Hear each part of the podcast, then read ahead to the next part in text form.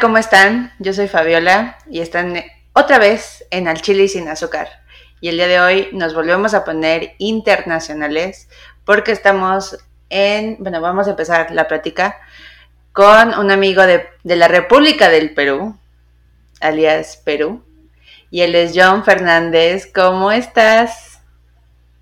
Hola Fabiola, gracias por la bienvenida y saludos a todos los que nos escuchan a través de tu podcast, que tiene un nombre bastante curioso y que me llama mucho la atención. Al chile y sin azúcar. Exactamente.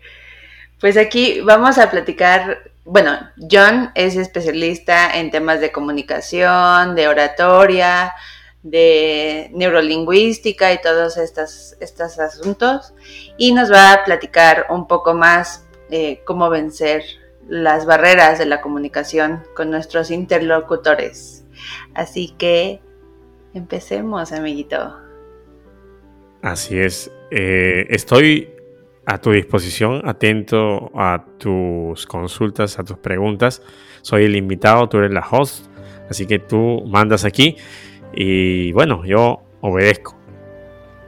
A ver, platícame un poco cómo es esto de la, de la lingüística, las barreras de la, de la comunicación y cómo es que podemos vencer esas barreras para que nuestro mensaje pueda llegar a nuestro interlocutor de la manera en la que nosotros estamos pensando y planeando para que podamos tener una buena comunicación. Bien, em, antes de empezar quería contarte una pequeña historia. Eh, bueno, cuando estamos grabando este, este espacio del podcast, ha, finalizado un partido de fútbol en el que nuestra selección, en este caso mi selección peruana, ha logrado derrotar a la selección de Chile. Y eh, bueno, si bien es cierto, es, un partido solamente, pero también eh, es importante desde el punto de vista de las aspiraciones que tiene el equipo nacional para lograr el mundial, que esperemos al final se consiga. Entonces eh, es un momento muy festivo para nosotros, estamos bastante contentos. Y te lo comento esto porque eh, pues eh, acabo de, acaba de terminar el partido y, todavía me, siento así con esa euforia que, que, está corriendo por mis venas de haber vivido esta, este importante em, encuentro deportivo y, bueno, ese es el preámbulo porque más adelante también de alguna manera vamos a abordar algunos de estos aspectos que tienen que ver con el deporte, el fútbol, el sentido de pertenencia y muchos otros temas que también tienen que ver con la comunicación. Y como, bueno, tú me, preguntas acerca de, estas eh, barreras que muchas veces surgen, eh, en realidad es cierto y, y, eso lo hemos vivido y lo lo vivimos y lo seguiremos viviendo seguramente en diferentes escenarios, eh, tanto sobre todo en, la vida pública, en nuestra, en nuestra relación con, con, los, eh, con nuestros compañeros de trabajo, con nuestros compañeros de estudios, con nuestros vecinos, eh, en nuestro grupo profesional en el cual nos desenvolvamos.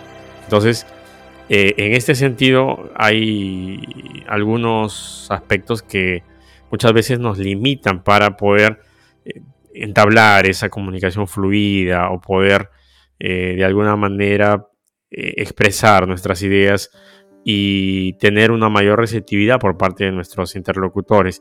Entonces, una de las cosas que he estado manifestando y, siempre lo doy a conocer a través de, las diferentes charlas y conferencias que, tengo la oportunidad de brindar, es que muchas veces eh, nosotros no somos empáticos. Eh, ¿Qué quiere decir esto? Que eh, tratamos o, solemos hablar desde nuestro punto de vista, de nuestra perspectiva, sin escuchar o sin tomar en cuenta la posición de los demás, los puntos de vista de, de, otros o nuestros interlocutores, que muchas veces se los dejamos eh, marginados. Y esto pasa no solo en nuestra vida profesional, sino también en ámbitos como la política, en ámbitos sociales y muchas veces nos genera un, gran problema que ya trasciende las fronteras solamente de la comunicación. en ese sentido también habría que tener en cuenta que nuestro lenguaje no es solamente verbal. Si bien es cierto, se tiene ese estereotipo que la comunicación es principalmente verbal, eh, es decir, a través del uso de palabras eh, o textos escritos, eh, pero también hay que tener en cuenta que mucha de nuestra comunicación diaria comprende un lenguaje no verbal o un lenguaje paraverbal, que incluso es mucho más en porcentaje, mucho mayor que el lenguaje verbal, que solo abarca un 7%. El restante 93% lo abarcan también otros aspectos como por ejemplo el tono de voz, los gestos, la forma de pararme, la manera de mirar, em, la manera de moverme en un escenario, en un determinado ambiente, nuestro lenguaje corporal, digámoslo así, que es aquello que también marca nuestra relación con los demás, nuestra relación con un escenario, con un grupo al cual eh, me estoy dirigiendo. ¿verdad? Entonces, eh, en realidad son temas en los cuales eh, podemos hablar largo y tendido porque hay muchas cosas por explorar, pero me gustaría ir desglosándolo de a pocos para también escuchar algunas otras inquietudes que vayan surgiendo en el camino por parte tuya y, de esa manera ir ya, explorando más este, este aspecto, eh, porque obviamente barreras comunicacionales hay, muchas. Y precisamente una de las eh, de las labores que cumplimos nosotros, bueno, quienes realizamos la función de coach o de mentores, es eh, em, enseñar a personas que quizás no manejan mucho estos temas por diferentes motivos a mejorar esa, capacidad de, expresar, de comunicar, de llegar, de persuadir, de transmitir hacia, hacia las otras personas todo esto que, muchas veces lo, tenemos en la mente, pero no sabemos articularlo, no sabemos ordenarlo para poder eh, transmitirlo hacia los demás. Fabiola. Sí, fíjate que a mí me ha pasado varias veces que, por ejemplo, quiero decir algo a cualquier persona, lo que sea, en un trabajo, un amigo, lo que sea. Y como que tengo que, como que hilar mis ideas con mi, boca, no sé. Y luego es como, chale, ¿qué iba a decir? O cómo le o sea, ¿por qué toma mal algo que le estoy diciendo como para su bien? No sé si me explico.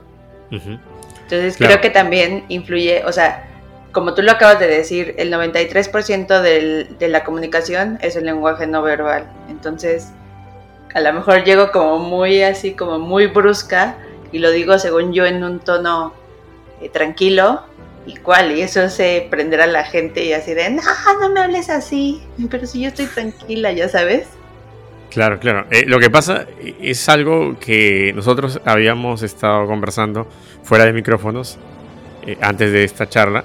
Eh, quizás también allí entra a, tallar muchos temas como por ejemplo las experiencias personales, los modos de las crianzas, la manera en que fuiste educada, incluso también el tema de nacionalidades influye mucho en esto porque eh, eh, por ejemplo, los españoles, eh, tú has podido de repente escuchar a través de, diferentes programas televisivos que nos llegan, son mucho más expresivos, como que pareciera que gritaran y que estuvieran todo, el, todo el tiempo encendidos. esto, por ejemplo, yo lo viví cuando yo estaba en la universidad, llegó, llegaron algunos profesores de España a dictarnos clases y, se notaba, ¿no? Cuando ellos hablaban y, muchos eh, les decían, ¿no? otros profesores que eran sus colegas, eh, como que les llamaban la atención y les decían, pero ¿por qué gritas? Eh, porque como que parece que estuvieras discutiendo. Entonces, recuerdo que, mi profesora decía, no, pero es que en España es normal eh, usar este tipo, este tono de voz y hablar de esta manera. Y para nosotros es común y corriente y no nos llama la atención y no nos exaltamos ni, nos alteramos por eso. Entonces, te das cuenta, todos esos factores que aparentemente son eh, irrelevantes, al final decantan o suman para eh, poder configurar una manera de comunicar o una manera de expresar alguna idea. Entonces, eh, claro, quizás tú tienes esa, esa manera, esa expresión que tus otros compañeros no, no la logran entender. Eh, bueno, yo, no, no, te he escuchado directamente, pero sí, por ejemplo, he podido observar cuando hemos tenido la oportunidad de conversar que, eh, eh, por ejemplo, en tu, en tu caso, se noto un acento particular que inmediatamente lo asocio a la forma de hablar del mexicano. no sé si, si, si, si pasa lo mismo conmigo, porque eh, cuando, bueno, yo hago voiceover también, eh, entonces trato de utilizar un acento un poco neutro, eh, que es lo que más se suele utilizar en este, en este rubro. Pero quizás algunos puedan encontrar en mí o, detecten esa, esa manera de hablar particular que me identifique con mi país o no. ¿Qué dices tú? O sea, la primera vez que te oí, es que la verdad, no quiero que te enojes conmigo, pero siento que en Sudamérica tienen como el mismo tono de, de sí, de voz. Entonces yo los confundo. O sea, a ti te podría confundir con alguien de Colombia o de Venezuela, no sé, pero tienes como ciertas palabras que como no las usamos aquí en México, dices, o sea, mexicano definitivamente no es. Entonces, como que a mí me cuesta un poco de trabajo como localizar como las zonas, pero sí, sí se te oye como peruano, la verdad. Muy bien, es interesante. Este tema de, los dialectos también me llama mucho la atención, por eso te, comentaba que en algún momento me gustaría tener también un un programa, un podcast eh, orientado a, esos temas, porque en realidad eh, en Perú eh, la riqueza lingüística y, de por sí ya la cultura es muy variada, hay muchas etnias, dialectos, muchas costumbres ancestrales, milenarias, entonces eso siempre influye y determina también de alguna manera la, la forma de, comportarse y de actuar. Entonces, eh, un poco vinculándolo al tema que, me preguntabas, eh, te das cuenta cómo todos esos factores también van sumando al momento de, comunicar y de crear barreras. Eso es, por ejemplo, en, mi país, lo que muchos suelen decir, la, la riqueza cultural de la multidiversidad que existe en el Perú es su mayor tesoro, pero a la vez también es eh, el, el, handicap o el, eh, digamos, eh, el motivo también por lo cual muchas veces no nos unimos, no nos integramos como nación, porque no llegamos a entendernos entre pobladores, incluso de, la de una misma región, hay diferentes maneras de, comunicar, de, expresarse, eh, de entender el mundo, como muchas veces se dice la cosmovisión. Por ejemplo, un poblador de la selva tiene una manera de, afrontar la vida y de entender el mundo, su cosmogonía, que es diferente eh, a un poblador de la zona urbana, por ejemplo. Entonces, eso también marca mucho el tema comunicacional porque eh, crea esas, esas divisiones, aunque creo, yo también considero que en el transcurso de los años eh, muchas de las barreras se han ido poco a poco venciendo, pero aún nos falta un largo camino por recorrer y me gustaría que se sigan avanzando en este sentido. Hay, eh, como te comentaba fuera de micrófonos, mucha variedad al, momento de, interactuar, ¿no? Dentro de, por ejemplo, dentro del, país, de mi país, eh, en el Perú se viven muchas realidades, eh, desde la costa que es pegada al océano Pacífico hasta la sierra de la cordillera andina y la selva que está más ligada a la Amazonía. Entonces, cada cual tiene su forma de, de interactuar y de enfrentar la vida, que es, muchas veces también aquello que, nos va marcando y, va creando esa, esa, variedad y a la vez también esa, ese distanciamiento en muchos casos porque no, llegamos a comprendernos del todo en, en algunos aspectos. Entonces, por ejemplo, en, o sea, con lo que tú dices de lo que sucede en el Perú, de las diferentes zonas, las diferentes formas de ver la vida, ¿tú crees que uno de los puntos más importantes para poder lograr esa comunicación con diferente tipo de personas es la empatía? Principalmente, sí, eh, la empatía y, y, la educación, creo que es básica, fundamental porque como todo el mundo lo conoce y lo sabe, es una herramienta a través de la cual podemos vencer y, romper los estereotipos y aquello que muchas veces genera prejuicios. Y eso es lo que pasa mucho también, por ejemplo, eh, eh, acá y, quizás en otros países también. Eh, el, tema de estereotipar a las personas y encasillarlas en un molde que no necesariamente le pertenece. Entonces allí es cuando empezamos a crear esas barreras, eh, no físicas, pero sí mentales. Y que creo que es, importante, por eso te decía, el tema de educativo, para mm, que nos que, podamos aprender y, a la vez también eh, en las escuelas y en las instituciones educativas nos, nos puedan enseñar y a conocer más de, del mundo que nos rodea. Una de, una de las cosas también que, siempre es importante, por eso eh, se dice el, viajar, el ir a otros lugares, porque es, eso te abre un mundo de posibilidades y te ayuda a, ver las cosas de una manera distinta, quizá más amplia, eh, y te das cuenta que que la vida va más allá de lo que muchas veces tú piensas.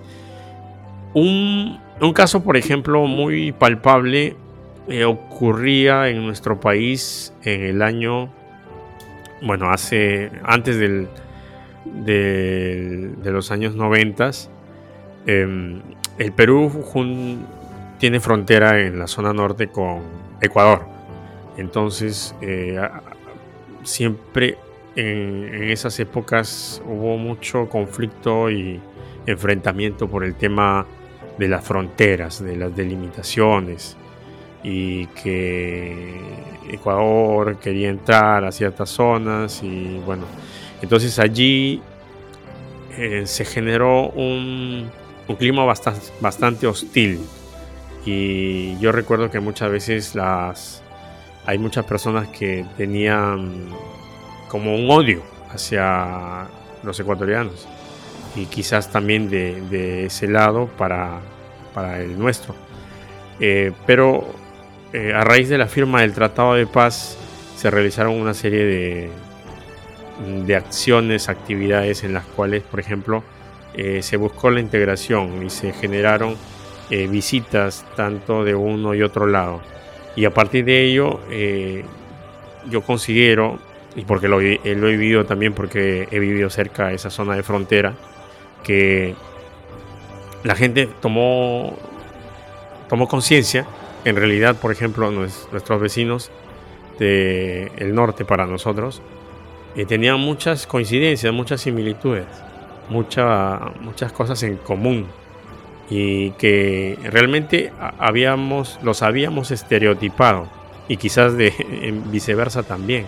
Entonces allí tú te das cuenta como un tema eh, político, social, eh, geográfico también eh, va marcando, por ejemplo, la, manera de las maneras de, interactuar y, de, y de comprender a, la otra persona. Por eso el tema de la empatía, como tú dices, es, es muy importante y, vital en estos casos, de tal manera que todo pasa también por un conocimiento, por eh, un aprendizaje y una vivencia de realidades que son distintas a las que originalmente nos han cobijado. ¿Me entiendes? Sí, creo que lo que tú dices sobre viajar y ver como otras culturas, sí es muy importante porque quizá no en otro momento de la vida, de la historia de la humanidad, pero en este momento creo que lo que más se necesita es como conocer a las demás personas, no encasillarte como nada más en tu mente y en tu círculo de tres personas, sino que tienes como que abrir, abrir la mente, abrir las ideas y como que absorber también de lo que la, demás, las, las demás personas te están mandando, ¿no? Porque si no, esto no va a funcionar. Bueno, al menos no ha funcionado porque estás también como tan encasillado en lo que te enseñan que, ah, pues si te juntas con los chundos, güey, eres un delincuente. O si te juntas con gente que tiene tatuajes, eres un carcelero, lo que sea, ¿no?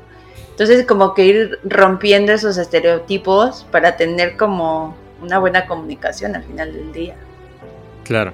Ahora, lo que tú dices es, es bastante cierto porque estamos hoy más que nunca viviendo un mundo globalizado, situación que no se vivía hace un par de décadas, para no ir muy lejos. Eh, en las que las tecnologías de la información y comunicación nos eh, mantienen al tanto de lo que ocurre al otro lado del mundo. Un, fenómeno o un hecho puede impactar eh, desde una, una comunidad o una aldea muy pequeña en el mundo entero y, se puede viralizar y se puede difundir a través de las redes sociales hoy en día, por ejemplo.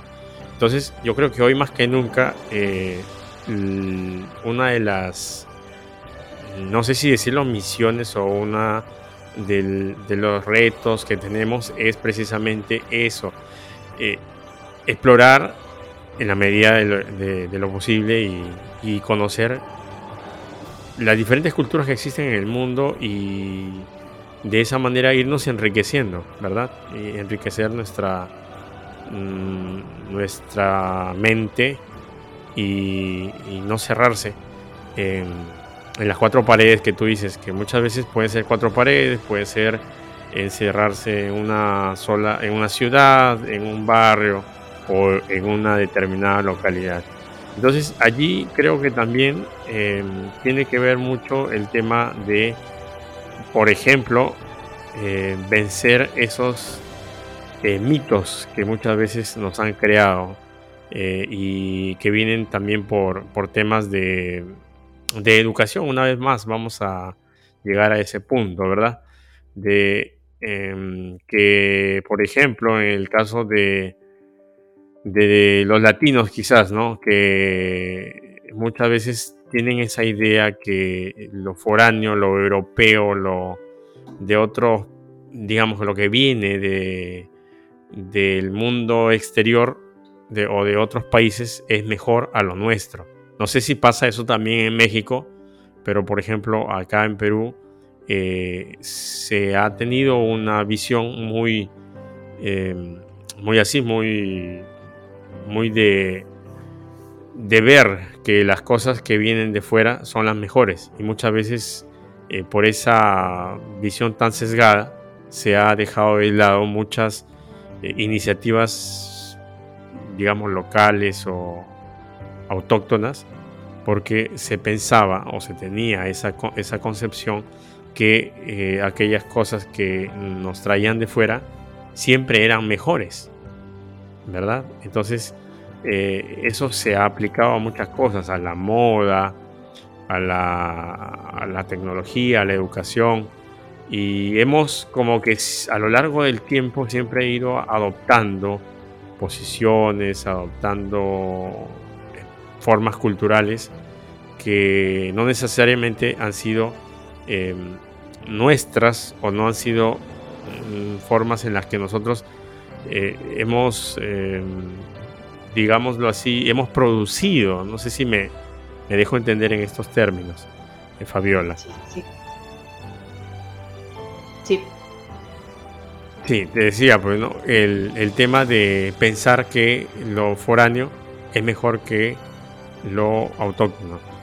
Y eso creo que también ha marcado mucho la, la manera de, de ser de, de, muchos países en, Latinoamérica. Quizás también es un fenómeno que, he podido observar en otros países y, que al final eh, también nos ha, nos ha generado un, digamos un daño en el sentido que eh, nos hemos valorado o que nuestra autoestima muchas veces ha estado un poco por debajo. Y eso creo que tiene que cambiar y, afortunadamente veo que ya hay procesos, las nuevas generaciones también están generando estos procesos de cambio a través de los cuales empiezan a confiar en las capacidades y en las potencialidades que tienen desde países como Perú, como México y otros de Latinoamérica, ¿verdad? Sí, también aquí, de hecho, tenemos un término especial para como el amor a lo extranjero y como hacerle fuchi a lo, a lo, en este caso mexicano, es el malichismo. Y muchísima gente en México es malinchista. Porque es así como, o sea, porque como traen muy clavada la idea de que lo europeo, lo extranjero, lo, incluso lo gringo es mejor que lo que se hace en México. Y eso creo que también a pesar de que estamos en un mundo globalizado y que ya estamos como muy al tanto de lo que está pasando alrededor del mundo en tiempo real, nos hace daño localmente porque estás como desechando y desechando y desechando y haciendo menos a lo que está pues, dentro de tu país, ¿no? Que está cañón. Obviamente, eh, es creo un proceso, obviamente eh, quizás de la noche a la mañana no, no va a cambiar la situación, pero de eso se trata, de ir eh, aquellas, aquellos profesionales o personas que tenemos la oportunidad de hacerlo, ir generando esas corrientes de opinión y cambiando las formas de, de, ver las cosas y de, y de enfrentar, enfrentar eh, la vida y sobre todo teniendo en cuenta que en nuestros países existen muchas, muchos talentos, muchas potencialidades muy grandes que que se deben, se deben aprovechar.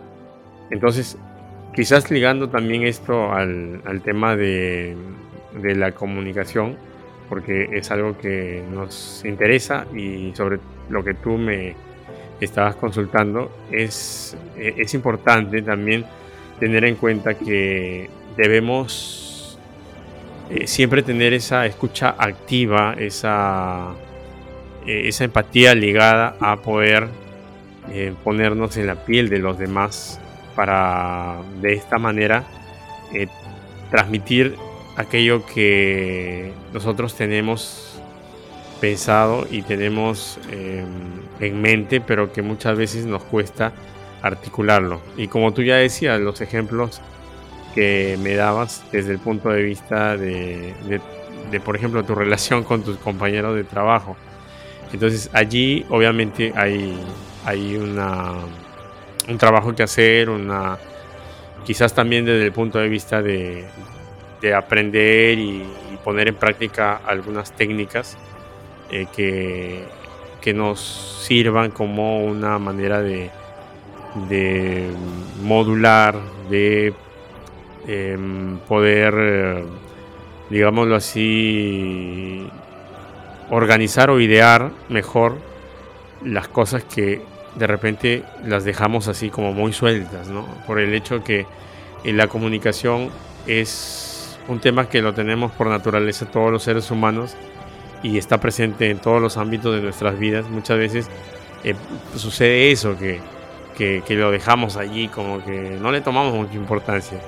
Y de repente allí nos hace falta enfatizar en esos aspectos eh, para poder mejorar en estos ámbitos que, que nos sirven mucho y, que muchas veces marcan un, un, hito entre poder tener éxito o poder fracasar.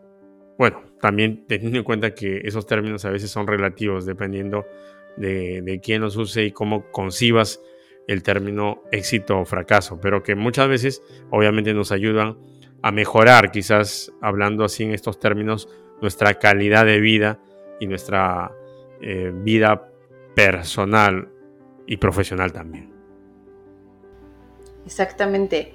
Y por ejemplo, ¿qué, o sea, a lo mejor te digo tres consejos, pero sí, o sea, si son cinco, los que sean, como los más eh, como importantes o los que tú creas que son los más importantes para que las personas que nos estén escuchando eh, pongan en práctica o como que sean como un red flag de, ah, tal vez por esto no estoy logrando mi objetivo o no sé si me explico.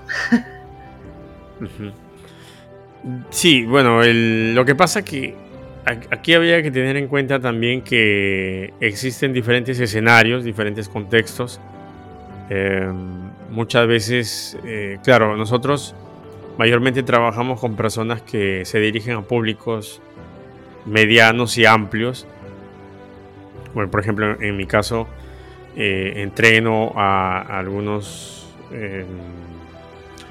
digamos, directivos, también a estudiantes, algunos profesionales también que tienen que dirigirse a, segmentos de público eh, con los cuales eh, a los cuales tienen que transmitir un mensaje. Entonces, una de las cosas que siempre hacemos hincapié en los diferentes talleres es que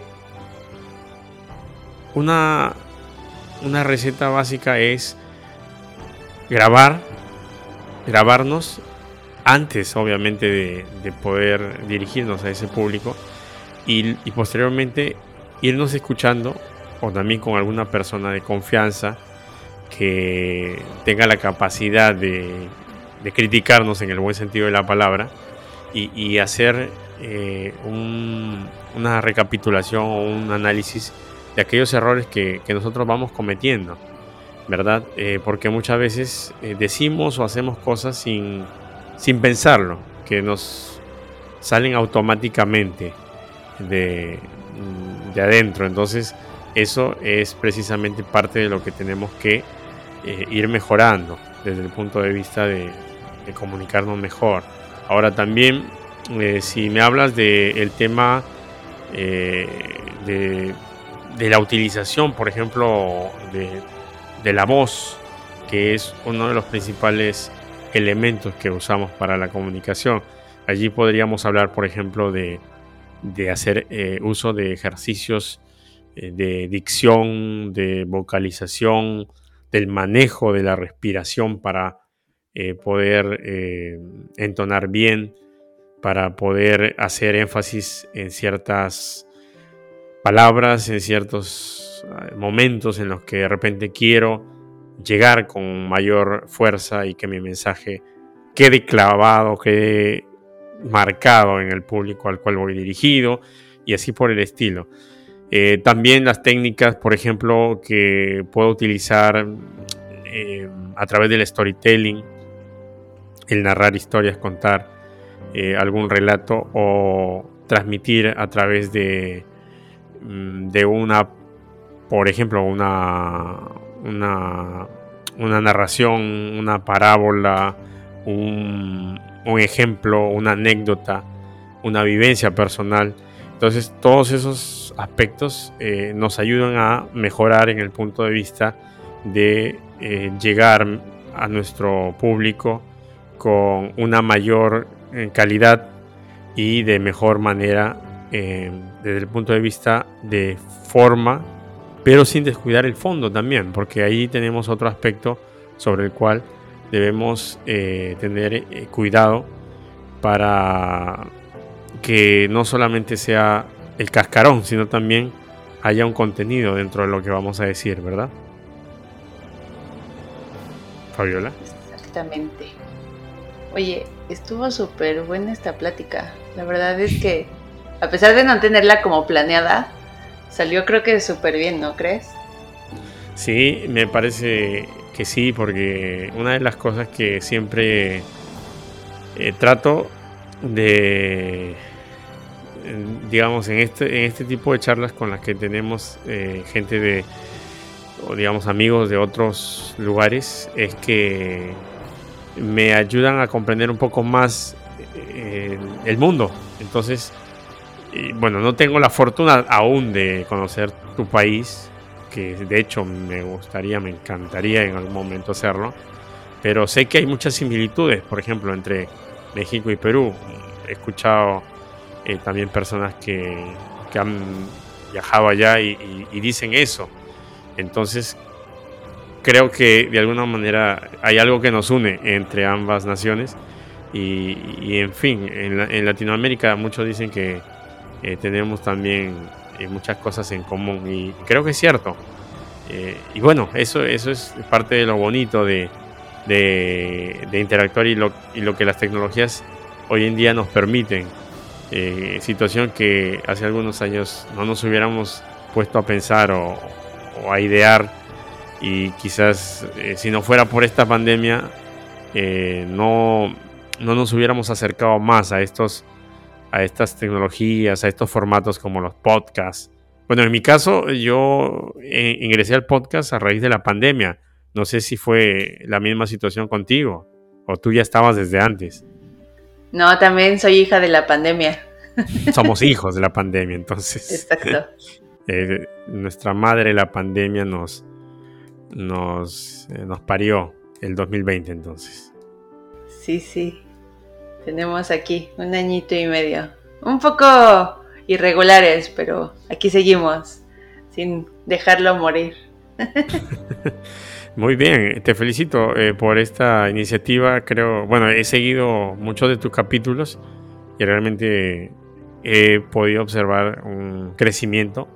Eh, y bueno, eso es, eso es lo ideal eh, y parte de el aprendizaje constante. Me imagino que también por no, digamos, al, no ser una especialista en comunicación, sino más bien vienes de las especialidades del derecho eh, seguramente que has tenido que en el camino ir aprendiendo muchas cosas de, la parte técnica de, la comunicación, ¿verdad? Exactamente, porque la verdad es que... Equipos. Sí, todo eso. Grabar, editar, todo eso. Pero está padre, me gusta. Bien, te felicito una vez más, eh, estimada Fabiola, y eh, no sé cuánto tiempo, no estoy controlando, no estoy con el cronómetro en la mano, pero tú me dirás si podemos seguir algo más o, de repente nos planteamos una nueva, una nueva charla. ¿Qué te parece si los dejamos picados a todos los escuchas de este podcast para una siguiente charla, una segunda parte? Y este, si quieres, darles tus redes sociales para que te sigan, yo las voy a dejar en la descripción pero para que también los oigan de viva voz. Ah, muy bien. Eh, bueno, me ubican, básicamente tengo un canal que es el que le doy con mayor fuerza, es el canal de YouTube, que está con mi nombre, John eh, J-H-O-N, Enrique Fernández. Eh, y bueno, también tengo mi fanpage que tiene el mismo nombre. Y recientemente he creado un Instagram que eh, tan, bueno, también me ubican con ese nombre, John Enrique Fernández. Eh, bueno, en el caso del Instagram es, John Ferde, son mis iniciales. Y, y bueno, el, WhatsApp también, si desean de repente tener algún tipo de, conversación, de charla o de mentoría o, o de asesoría, pueden ubicarme al WhatsApp más 51 972 656 618. Estamos con la predisposición total para conversar con, con quienes deseen indagar un poco más sobre este interesante y apasionante mundo de la comunicación y de la neurooratoria. Perfectísimo. Muchísimas gracias por haber aceptado la invitación.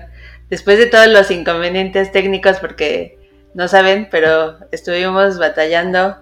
Primero se fue la luz, Luego John tuvo ahí un problema que, se, espero se haya solucionado súper bien. Y este, y ahorita con el Zencaster, bueno, En la vida, pero ya, por fin lo logramos grabar. Te agradezco muchísimo tu tiempo, el que nos hayas dado esta plática que estuvo súper interesante, la verdad. Y déjenle un mensajito de amor en sus redes sociales. Le dicen que van de nuestra parte, de Al Chile y sin azúcar, para que los ubique. Y eso ha sido todo por hoy. Yo soy Fabiola, les agradezco muchísimo su atención y les dejo a John para que se despida de ustedes. Bien, yo creo que lo importante de esta conversación y estas, estos formatos del podcast es que nos permiten estar unidos a través de la distancia. Y bueno, sin más que agradecerles por su sintonía, espero que nos podamos reunir en, una oportunidad eh, no tan lejana y seguir interactuando.